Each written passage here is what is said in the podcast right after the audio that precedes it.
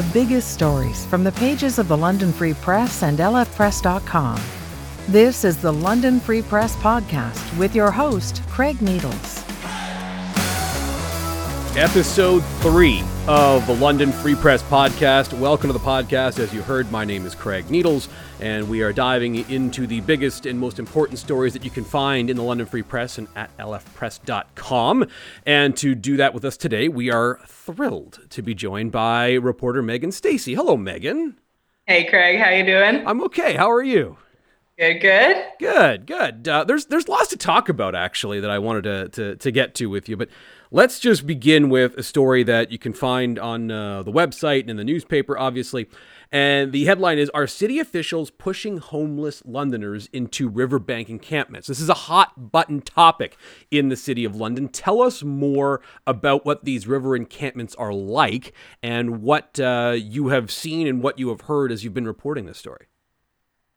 Well, you know, Craig, the day we went down, it was raining, right? So these riverbank encampments is basically in a floodplain. It was like a mud pit, right? And I mean, that's just the reality of of being living outdoors, right?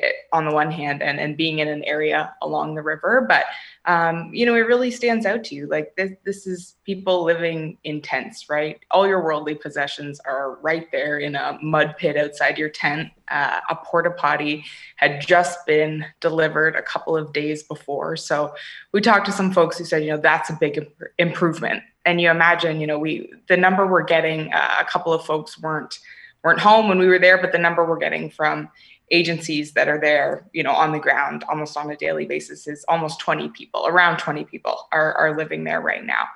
Uh, and so you think of 20 people using the same porta potty, that's, that's not a good situation, right? I, I no. mean, um, it's uh, it's definitely stark, and I think it's a little bit shocking. Um, a lot of Londoners will will recognize that kind of encampment, right, and, and what that looks like. We're talking tents on the ground, shopping carts filled with people's belongings. Um, and a couple of people uh, you can tell have been there over the longer term right i mean you've got tarps up kind of um, you know a little tent city as, as folks used to call um, and people are clearly uh, they're there they're this is their home right? Mm-hmm. they it's not uh, you know an overnight thing. Um, people are are there they're entrenched and uh, they plan to be there for a while. We heard that from a couple of folks too right through the winter. Yep. Uh, you think about you know living in a floodplain on the edge of the river through the winter months. And um, yeah i think i think it's a reality check for a lot of us who get to come home to you know a bed and a roof over our heads and heat. So yeah no, I uh, I understand. It's a it's it's a difficult situation. I'll say that uh, Chelsea Green Park, which is on the other side of the river from where this encampment is, that, that, that's in your story here. That's a park that my my daughter really likes. So we go there uh, on a pretty regular basis. And you know, as we're walking through there, sort of the, the section, sort of as you go towards Wellington, uh, you see the, the, the camp on the other side of the river, and sometimes you, there are people that are yelling at each other. Uh, uh, sometimes people are just yelling at themselves, and these are obviously people who are dealing with mental health issues issues, people who are dealing with addictions issues, and they're they're they're having a tough time. So this, I think, our reaction as society should not be, oh, what are these people doing here? It's what can we do to assist these people? And I know a lot of people are looking to the city of London, wondering how did you let this happen? And you know what? It's a complicated issue, Craig. And I think we all get that too, right? Mm-hmm. And, and, it's not the first time that we've seen an encampment along the river. It's definitely not the first encampment we've seen in the city, and it's not going to be the last, right? And talking to city officials, um, you know, they say we see the same uh, cycle so to speak, right? And so it starts as a smaller group, say five to 10 people.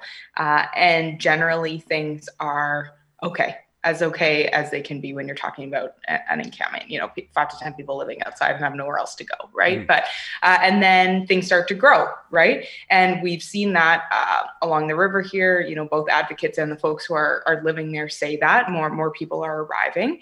Um, and then generally that's when you start to see maybe some more violence maybe a little bit more conflict. Um, the drug culture can start to grow.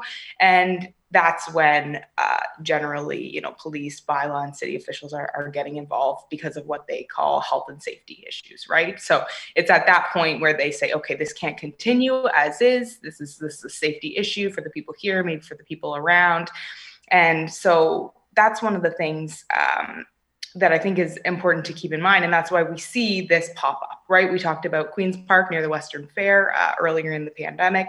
Same with Bathurst Street outside the Center of Hope. And so, what City Hall says is, you know, listen, it's a city owned land. Uh, there's not a safety risk right now. And so, uh, we're trying to respect where people have chosen to, you know, find their home, make their home for now, and we mm. won't be moving them along because you know craig that in itself was a hot button issue right? should yep. you be breaking down encampments and moving people along? And we, we see that all the time. But the issue here and, and what we're trying to get to is are you breaking down encampments in other areas of the city? And is that forcing people down you know, along the river, right? And we talked to a mm-hmm. couple of people who said, you know, they were camping out maybe on, on Dundas Street, uh, maybe in Old East, you know, closer to some of the agencies that they're they're uh, they're using or they're frequenting for meals, showers, that sort of thing. Uh, and so this uh, it's not an easy answer here, right? Um, advocates are concerned, obviously, that this sort of encampment is a lot less visible you don't get uh, sort of passersby. You don't have people kind of feet on the street, eyes on the street um, that could maybe provide some help to somebody if there was an emergency. Uh, obviously, that, that that comes with its own set of issues, right? We're talking about nearby businesses. We're talking about people who complain about these things. Less visible means you may get fewer complaints, right? If you're down along the the river, um, of course, you're you're not maybe going to have the same business businesses calling or, or, folks calling to say, hey, what's going on there? But I think your original question was, how could the city let this happen, right? And mm-hmm. what we're seeing right now is just a real crisis. That's why we called it in crisis, right? And everybody knows that. And I know the folks at City Hall are well aware of that too. Um, but we're talking, you know, at least a hundred, more likely a couple hundred people who are living on the street or, you know, outdoors. It's called live, you know, living rough or living unsheltered, whatever, whatever you want to use uh, and that means those people really don't have anywhere to go. Winter's coming. Um, we sometimes see that some of those folks can find a place to kind of crash for the winter, right? On somebody's couch um, in another unit.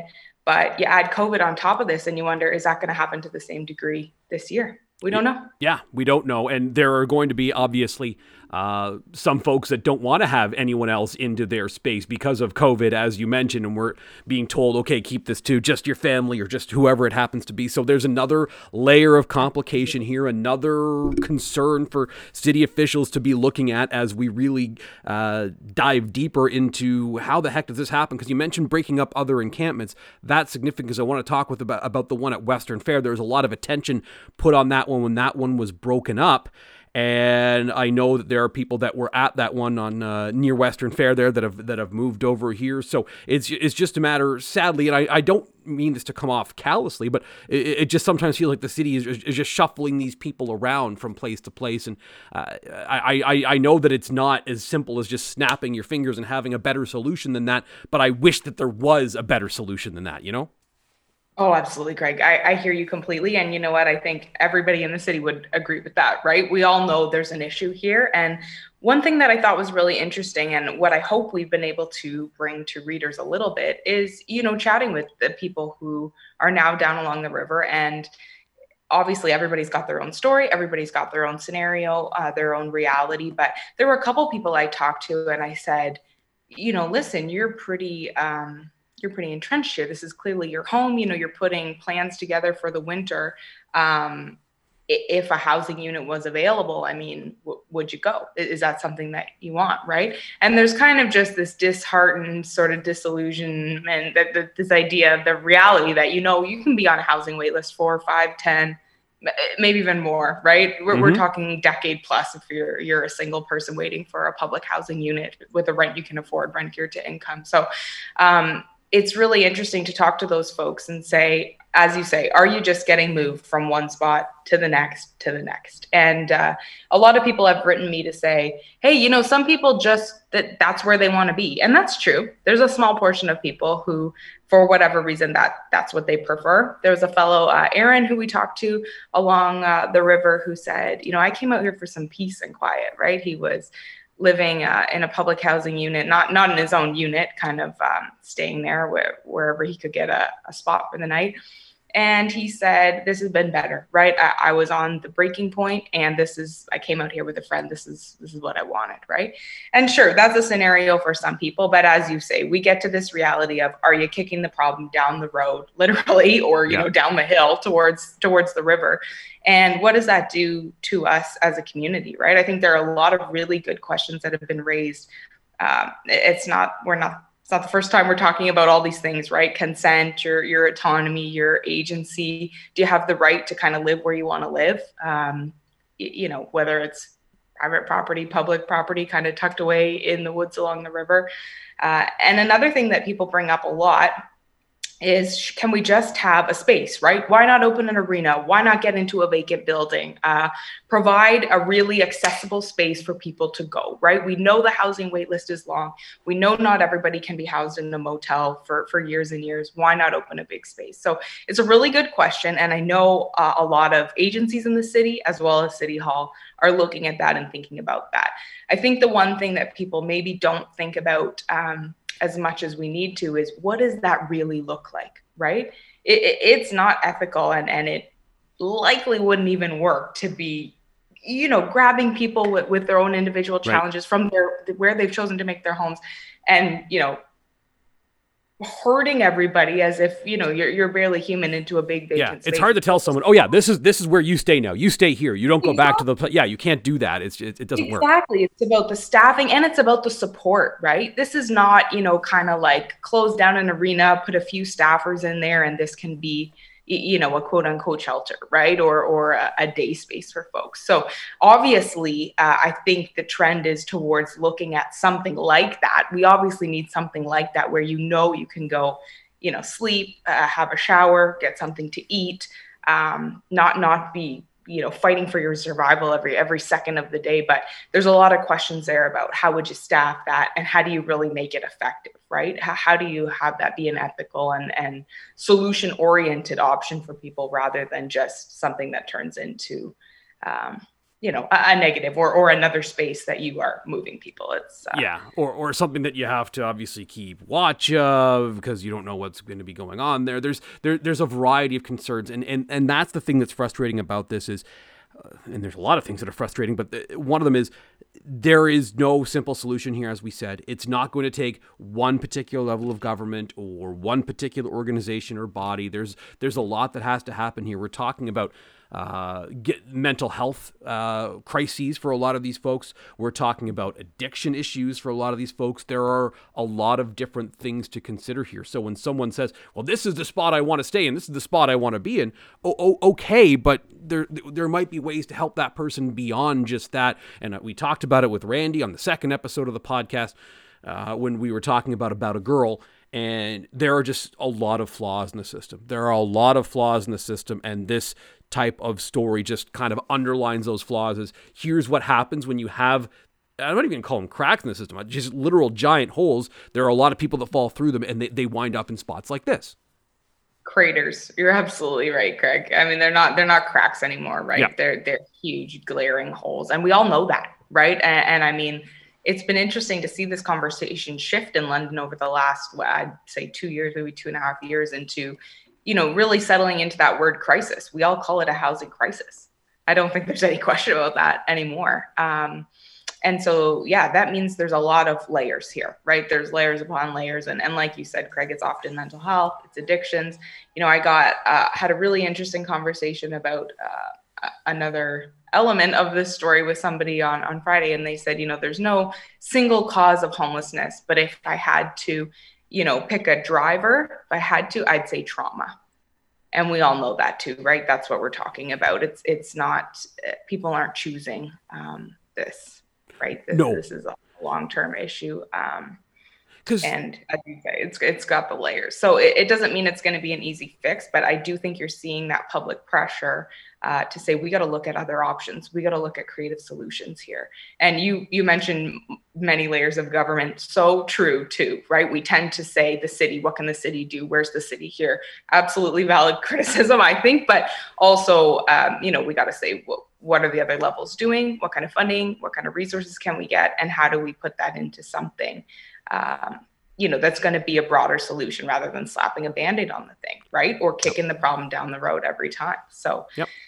And there are uh, there are a lot of band-aids that gets put on there and i think that the the provincial and federal governments have to be on board here from a mental health and from an addictions perspective just because the, the, the city, the way that our, our, our tax system works in this country, uh, the city does not have just the extra cash to say, okay, we're going to do this. They can't go into debt and things on those lines. We don't need to go too deep into that, but it, it can't just be, oh yeah, why doesn't the city of London handle this? That just isn't the way this is going to work. That's not the way this is going to uh, shake down in a way that's productive. If it's just the city of London who's responsible at least not in a long term way, right. right. And I think it's totally valid for all of us to say, you know, what's going to happen this winter and you know, we know that City Hall has received um, funding specifically earmarked for vulnerable people, for homeless folks, um, in light of the coronavirus pandemic. And say, what are you going to do? Right? What's happening now? What can the rest of us do? All totally valid, and I'm not suggesting we shouldn't be asking those questions. You know, I'm getting a lot of feedback on this story that basically something along the lines of, you know, well, what do you expect? Or what is it that you're hoping will happen here? And I think this is one of those issues where, uh, you know, Randy and I aren't writing this story, you know, with some like secret plan on the side that that we're hoping to enact in the city of London, right? What we're trying to do is is um, bring readers down along the river, bring readers into this encampment. And I think the only way that we can make some progress is when we talk to people one on one, right? And yep. when I say, okay, Aaron, what's your story, right? Or when we hear from Sean or Ivy, you know, what happened to get them to this point? Um, and that's what I think is really valuable. I'm not saying I'm the smartest person in the room. I'm not a homeless prevention expert, or, or you know, it's not. Uh, that's not what the goal is here, right? The goal is to say what's happening, what needs to be done, and can we walk alongside some of these folks to share their stories, right? So, um, I, and I appreciate too that it's really hard to cover the nuance of every single piece of this a scenario in one story, right? So, yep. absolutely not. I, I, appreciate all the feedback and criticism that that's coming to us as well, but um, just I think it just reiterates, as you were saying, the the layers here, right? And it is it is a complicated issue. Um, but we do need to talk about the reality and what is happening along the river what is going to happen as that encampment grows and what is uh, you know the safety uh, issue the safety picture mm-hmm. down there right yep. uh, especially when you're kind of pushed out of the public eye um, what does that mean and, and what happens next to those folks right those are members of our community and it's just you know how it is craig. Sometimes sometimes the conversation does not identify those folks as londoners right? They're they're our neighbors too. So um, it's it's a tough one. It's a tough one for sure. A few things I wanted to get to there. First, you mentioned trauma that brings people to this point, uh, and, and that's big for me because I know a lot of people will listen to this conversation and read the story that you and Randy did and think, well, why would anyone want to live at the edge of a river in, in, in essentially a stone's throw from downtown London, Ontario. Why would anyone want that? And I think that people go through things in their lives that most of us can't really imagine and most of us can't really wrap our heads around. And that's when they get to the point where they say, maybe this is the best spot for me, maybe this is where I want to be. And I, I think that putting yourself in that headspace and realizing that, okay, the reason why this person wants to be in the spot they're in is something that you can't even fathom because they've had this happen to them in their life or they've dealt with that addiction issue or they've had this family breakup or whatever it is. So there, there there's definitely that part of this that most of us can't really imagine what brings someone to that point but there are very real things that happen there. It's not just someone one day having this you know quote unquote regular life and saying oh, you know what I'm just going to go live down by the river. I'm going to get my tent and, and just go live uh, live over by the Thames River. That's not how this goes. It, it, it takes a, a, long time to get to that point. And I, I think that some of the stories of the people that are there that you just mentioned that, that you had a chance to speak to really underline that, right? Absolutely. I think you're right, Craig. And, you know, it's interesting because uh, a lot of the advocates that are doing really great work in this city, sometimes um, they really drill down into specific issues. I know you you've talked about this many, many times is the income, right? Yep. And so we talk about a layered issue and, you know, things that have happened decades ago in your life that lead you to this place. True. And it's also true that some solutions or some of the issues might be more simple than we think right? If you don't have enough money to pay rent if you are you know lose a job and and there's no safety net no support system no backup uh, it's amazing how quickly um, you find yourself in a really tight spot right and i think it's interesting to talk to some of those folks who uh, can drill down to that sort of issue right whether it's income but what i'm hearing a lot across the board um, i just wanted to, to mention in response from advocates is you know that this is something that we've allowed to happen yeah. Right. This is, uh, yeah, we know there are systemic issues. Yeah, we know everybody needs a whole lot more cash to address the problem. Um, sure. But we also know that this is a reality that we allow because, as we said at the beginning of our conversation, this is the first time we've seen an encampment along the river or anywhere else in the city. It's not going to be the last. We know that. Right. And, and this is, um, this is a reality for our city right now. So to us, I think that the important question is what next? Where do we go from here? And are we going to allow this as a reality going forward, especially through the winter months? I, I know you mentioned homelessness experts, and Craig Cooper over at the City of London is someone I know you spoke to for, for, for this story. What are the people there saying about encampments like this one and the idea of breaking them up and things like that? Yeah, you know, really interesting question, Craig. And um, the other Craig. Yes, we've had a lot of chats with with Craig Cooper at City Hall, and you know what I'm hearing from City Hall officials is um, a desire to help people where they are at. Um, so you know that means if for whatever reason you've been in a, ho- a, hotel or a motel room during COVID and that wasn't a long term solution for you. You might have been kicked out for behavioral issues. There may have been drug use that you know didn't jive with the setup there. There may be another reason that you left or were uh, told to leave, right? And his Craig's point is that people are going to choose another option, right? And so this is what some people where they've landed, um, whether by choice or or you know less by choice and city hall's effort or goal at this point is to serve them where they are so craig tells me that means daily check-ins with an outreach team um, you know touching base with people uh, that's sort of your your touch point possibly for basic necessities, right? Uh, not necessarily from City Hall, but we're seeing other agencies come in with the clothing, the blankets, um, the food, and, and, City Hall is a part of some of those efforts, funding some of these meal programs, things like that. Um, but in terms of breaking it up, uh, you mentioned, you know, at the beginning of our conversation, Craig, this is a hot button issue, and yeah, isn't it? We know. I think it was maybe two summers ago. It was the OEV uh, Old East Village tent city that you know was was the big question. And is City Hall going to break this up, or are they going to allow people to stay in this this home that they built? You know, the place they they've chosen to live. And so what Craig tells me right now is that if it is city owned property, uh, City Hall, and there's no health and safety issues, uh, City Hall will you know quote unquote allow an encampment, right? They're not going to be in there breaking things up. They're not going to be moving people along. So that raises a whole bunch of other questions about okay, city owned property.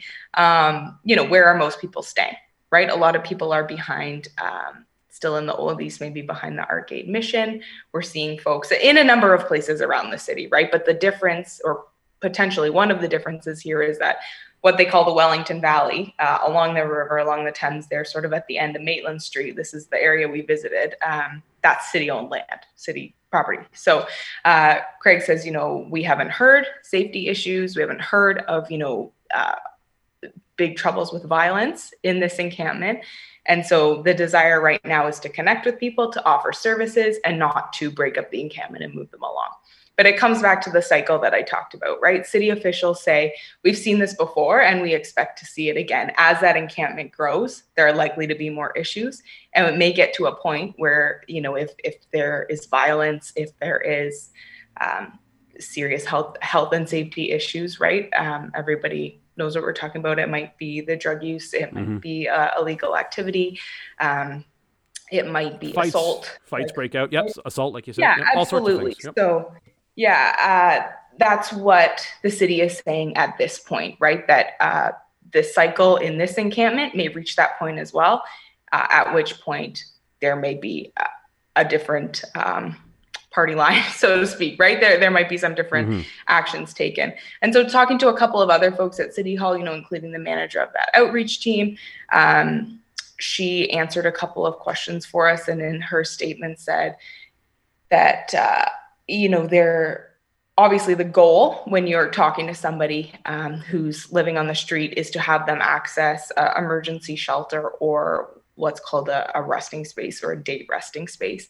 Um, so that means, you know, we want to get you inside somewhere where you can access a bed, uh, hopefully, you know, a hot meal, some water, and in the day resting space, uh, usually a shower. So we come back to what you and I talked about, Craig, which is obviously we all deserve a bed, a warm meal and a shower. Um, and it leads to a lot of questions about how can you broaden the capacity? Because I think um, I think we have about 40 uh, day resting spaces right now. Um, and we know we have, according to City Hall numbers, there have been 138 individual folks who have been unsheltered in the past uh, month and a half. Um, couple of couple of months. So uh, agencies say that number is a lot higher, more like two 200 plus uh, people who are facing this right now. But either way, we know that's a lot more people than can likely access a day resting space. Uh, and our emergency shelter numbers, uh, generally they have room for 300, 300 plus folks, but because of COVID and physical distancing, we're down about 100 beds. So uh, the numbers don't add up very well, right? And yep. we know that there are going to be some problems there. But uh, to answer your original question, Craig, the the, the city hall uh, city hall response at this point is that there is no compelling need to break up the encampment uh, in Wellington Valley. Well, uh, I suppose we're going to have to wait and see how it goes. It uh, it's just it, it's difficult. And I know that there are some people in our community that would say, "Well, no, that's that's disgusting. Who cares about those people? They're on their own." But I think that number has become smaller and smaller as time has gone on. I think more people have kind of realized there, but for the grace of God, go I uh, types of uh, in, in these situations as far as you know, a couple of bad breaks here, a couple of bad breaks there. I'm, I'm not too dissimilar from from someone who's at that encampment, but this happened to them and it didn't happen to me. I think a lot of us are realizing that. So I think that the attitude in the city towards people who are at an encampment like that or dealing with addiction issues, or certainly with mental health issues, is a lot different now than it was four, five, six years ago. Do you agree with that in your reporting? Yeah, I think so as well, Craig. And you know, it's kind of interesting because when you write a story like this, um, you know you get a lot of comments and a lot of feedback and that's good. Uh, i really like talking to people who read our work but uh, you get you get sort of comments all across the board and i do i see what you're saying. I really do and i do think that we've seen kind of a shift um, and, and you know i think people are realizing as you say, first of all, you, you might not be so far from a bad situation yourself. Mm-hmm. But perhaps more importantly, you know, regardless of where you are, we've got to have a thought for everybody else in the community, right? And of sort of like this thing doesn't work if you know our, our that gap in our community grows and we get into a, a have and a have not and the gap grows even larger, right? And I think when you talk about a housing crisis, um, it's not necessarily what we're talking about here today, but we know that middle is getting uh, pretty precarious for folks, right? A lot of people who are not facing maybe the same challenges as the folks in the Wellington Valley, right? Who are literally just trying to make those numbers add up with the paycheck to the rent. Um, that's not working so well anymore, right? And so yep. we're going to see, I think, uh, a lot larger of a, a problem as, as, we get going here. Just just point blank right? People are having trouble um, finding affordable housing. And i don't mean quote unquote affordable housing with subsidized rents. I mean a place that they can afford to live. And so i don't know if that's changed the outlook at all for people. I think it might have. But largely i think you're right. We get a, a bit more of a is it fair to call it a collective mindset to yeah, say i think so. you know we, we got to look out for the people in our community who are, are facing these kind of challenges and you know nobody who doesn't really want to should be living in a tent in a floodplain right? And um, it's been interesting to see that shift. I still get a lot of uh, you know emails and comments that are are less on the compassionate side, but I think as you say, we I do see a bit of a shift towards what are the creative solutions, right? What's something that's going to be effective? How do we mm-hmm. move from the band aid to a longer term, even a medium term solution? Uh, and that's really heartening. And you know, I think you see that across the board. We know there are a ton of people doing great work in London. Um, but you know, it, it also means the powers that be, right? There, there are a lot of people who are trying to do the right thing here and are trying to create some solutions. And uh, I mean, at the end of the day, that's really all you got to hold on to, I think. Is it as simple as, and, and again, maybe this is a massive oversimplification, but we talked about incomes earlier. Is it as simple as if Ontario Works and ODSP, if those numbers were higher, we would have a lot fewer of these, or maybe none of these at all. Am I, am, am I oversimplifying that? Do you think? Well, you know what, Craig? I I don't think so. I'm not a homelessness expert, but I can tell you that a lot of advocates say that exact um, thing to me. Right? We talk a lot to the people who run agencies who support people who are living in the Wellington Valley. Um, Chuck Lazenby comes to mind. She leads the Unity Project, and uh, she says that all the time, right? I mean, how can we address this problem without addressing that issue? Right. And yep. how can you get yourself housed? How can you get yourself ID and make your doctor's appointments and, you know, go down that journey, whatever the next steps are for you if you do not have any money? Yeah. And you know, when you look at those rates and you look at what you can get in our community right now, um, I'm about to move, and I'll tell you, the housing in this city is is unreal. It's unreal, and uh, that's rental prices. That's um, you know housing prices. We know that, and so I tend to think you're onto something there, Craig. I'm I'm not the expert in this situation, yeah. but I can say that a lot of people who have been doing this work for decades um, are saying that as well. Yeah, I think that's that that's at the very least the uh, uh, the most important first step. And look, housing's important to people's lives, obviously, and you know stability is important to people's lives. But none of that's going to happen unless there's actually some some some dollars behind that. And right now, it's not enough. And I think that it is. Uh, uh, really wasteful the way the, the system is set up currently. Because if we were doing a little bit better for those folks, we're not seeing such strain on our healthcare system, on our resources for homelessness, our resources for mental health, uh, justice system. There's all these different things, and I've I've uh, I've talked about this before, but I feel as though it needs to be uh, talked about once again. That we are doing things the expensive way and not the ethical way. Those things are happening simultaneously, and I think that we need to have a really significant rethink as far as how social assistance runs in this province. And the outcomes that we have currently for the system that we have set up are what you are seeing on the banks of the Thames River. You know what, Craig? You just made the point. um, and we heard this almost a year ago at our Face It, Fix It forum. And Dr. Sarita, who um, you know works daily with people uh, who are in this situation, said, you know, and actually it was very interesting craig because if i remember correctly she was answering a question that had come from the audience that said how do we get proper sanitation to people who are living in tents? And she said you are asking the wrong question. Yeah. Right? She said we can pay for this on the front end or we can pay for it on the back end. And um, the back end's usually more expensive is what i've yeah, noticed. that's right. That's right. And it means that you know you're missing the opportunity. You're pushing people further into precarious situations into dangerous situations into unhealthy unethical situations. We all know what that looks like right? I mean it, it's it's not good. And yeah you can pay for it now or you can pay for it later. And it's interesting now when you talk about that COVID layer on top of everything, right? Um, you know hospital admissions. It, it just it makes me think right? Because that's often a metric that we use right? If we're not going to pay for it on the front end you're going to pay for it in, in things like healthcare hospital admissions um, you know addiction services all, all these treatments. And you look at a lot of those agencies a lot of those institutions their capacity is restricted right now because of covid. Um, their resources are uh, you know occupied in a lot of other ways. Um, and it just creates a, another layer of, of complication of um, you know inaccessibility for people. And it, it's yeah it, it, makes you wonder why are we doing it that way?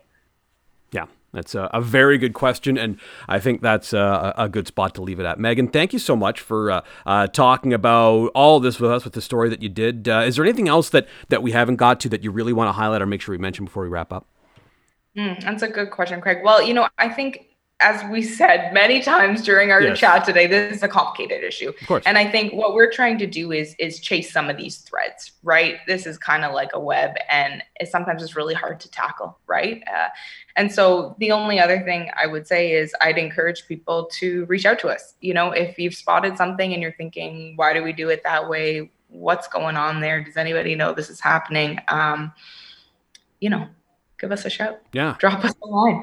And I think uh, it's it's really heartening to hear from you too that you see a shift in our community. Um, you know, we can report on these issues, but we're also human beings, right? And going down into the Wellington Valley and hearing people's stories, yeah, that keeps you up at night, right? Uh, and it should. It should keep all of us up at night. So um, I just think uh, I'm so lucky to have that opportunity, and uh, I hope that we can just think a little bit about you know the human beings that are involved. When we say 138 people by city hall's official tally have been unsheltered in the last couple of months you know are, are living outdoors like that's 138 human beings right? That's 138 neighbors and um, i don't know. Maybe i'm naive but that i just feel like we gotta give some some time and real thought to what are we doing and how do we put effective solutions together I, uh, I I- couldn't agree more. Let's uh, let's start seeing some uh, some action as opposed to words, and we've been seeing a lot of words. So let's uh, let's get to the action.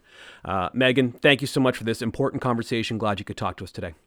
Thank you so much, Craig. Love chatting about this stuff with you. Yeah, good to talk to you as well. It's Megan Stacey, reporter at the London Free Press. You can go to lfpress.com right now or head to the newspaper and you can find the piece that Megan and Randy Richmond wrote. And it's called Our City Officials Pushing Homeless Londoners into Riverbank Encampments. Highly suggest that you read that. I also highly suggest that you subscribe and download this podcast. This was episode three. And of course, you can find us on Spotify, Apple Podcasts, Google Podcasts, or Stitcher. Of course, we're on YouTube as well. A lot of are, uh, are, are clicking on us on YouTube, which is great. And you can find us on lfpress.com. Thank you very much for listening to episode three of the podcast. We will return on Friday with another episode. Enjoy the rest of your day.